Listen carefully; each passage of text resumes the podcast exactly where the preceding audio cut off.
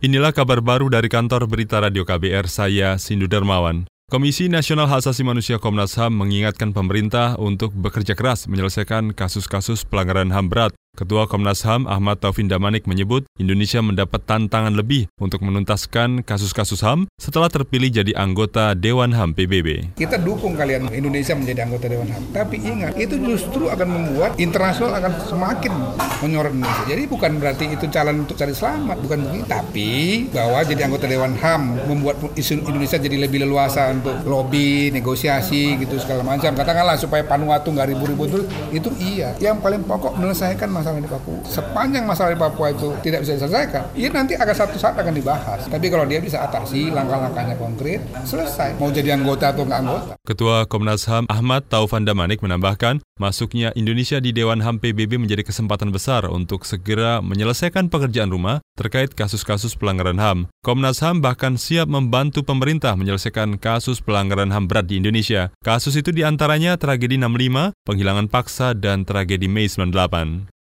LSM Pemerhati Agraria Konsorsium Pembaruan Agraria KPA menyebut ada ratusan kasus kriminalisasi aktivis pejuang reforma agraria selama periode pertama pemerintahan Presiden Joko Widodo. Sekretaris Jenderal KPA Dewi Kartika mengungkapkan Ratusan kasus kriminalisasi aktivis itu menunjukkan Jokowi telah ingkar janji. Padahal di masa awal jabatannya, Jokowi pernah berjanji membebaskan para pejuang agraria yang dikriminalisasi. Tapi dalam catatan KPA, selama pemerintahan Jokowi saja, ada sekitar 800 lebih aktivis agraria, petani, masyarakat adat, nelayan ditangkap karena mempertahankan kampung-kampung, desa, dan tanah garapannya.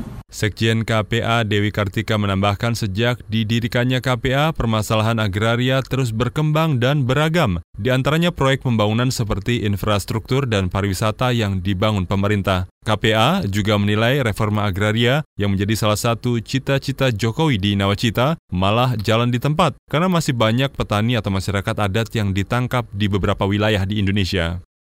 Wakil Presiden Yusuf Kala menyebut permasalahan terorisme di Indonesia tidak akan selesai bila Polri tidak bergerak. Ini disampaikan JK saat pengantar purna tugas Wakil Presiden di Jakarta. Yusuf Kala mengatakan tidak ada negara yang maju tanpa keamanan dan ketertiban. Ia juga mengapresiasi kepolisian yang telah menjaga ketertiban dan melayani masyarakat. Seperti terorisme, tidak ada negara di dunia yang saya tahu yang dapat menangani terorisme yang baik cepat seperti uh, sekarang ini dibanding dengan kepolisian kita semuanya. Di mana pun. Memang kita mempunyai korban-korban apa bom-bom di mana-mana. Tapi sekiranya tanpa layanan dan tanpa kegiatan tanpa upaya dari Polri akan jauh lebih banyak lagi teroris-teroris seperti itu. Wakil Presiden Yusuf Kala mengapresiasi kepolisian yang sudah memiliki teknologi modern untuk mengatasi berbagai macam gangguan termasuk terorisme. Sebab menurutnya investasi tidak akan masuk tanpa jaminan keamanan dan ketertiban. Saudara Detasemen Khusus 88 Anti Teror Mabes Polri hari ini menangkap dua orang terduga teroris berinisial W dan A di kota Cirebon, Jawa Barat. W dan A adalah terduga teroris jaringan Jemaah Ansaruddaullah JAD Cirebon. Kapolres Cirebon Kota Roland Ronaldi mengatakan polisi menemukan barang bukti seperti racun tikus dan bahan kimia dalam penggeledahan di kediaman salah seorang terduga teroris berinisial A. Sebenarnya gini, yang ditangkap di kota Cirebon ada tiga, eh, ada dua. Tapi yang digeledah ini ada satu tersangka, ada pelaku yang ditangkap diamankan di Bandung, inisial O, itu pernah ngekos di sini. Sehingga kita bersama dengan Densus melakukan penggeledahan di tempat kos-kosannya. Ya, yang sekarang ini TKP sekarang ya? Ya.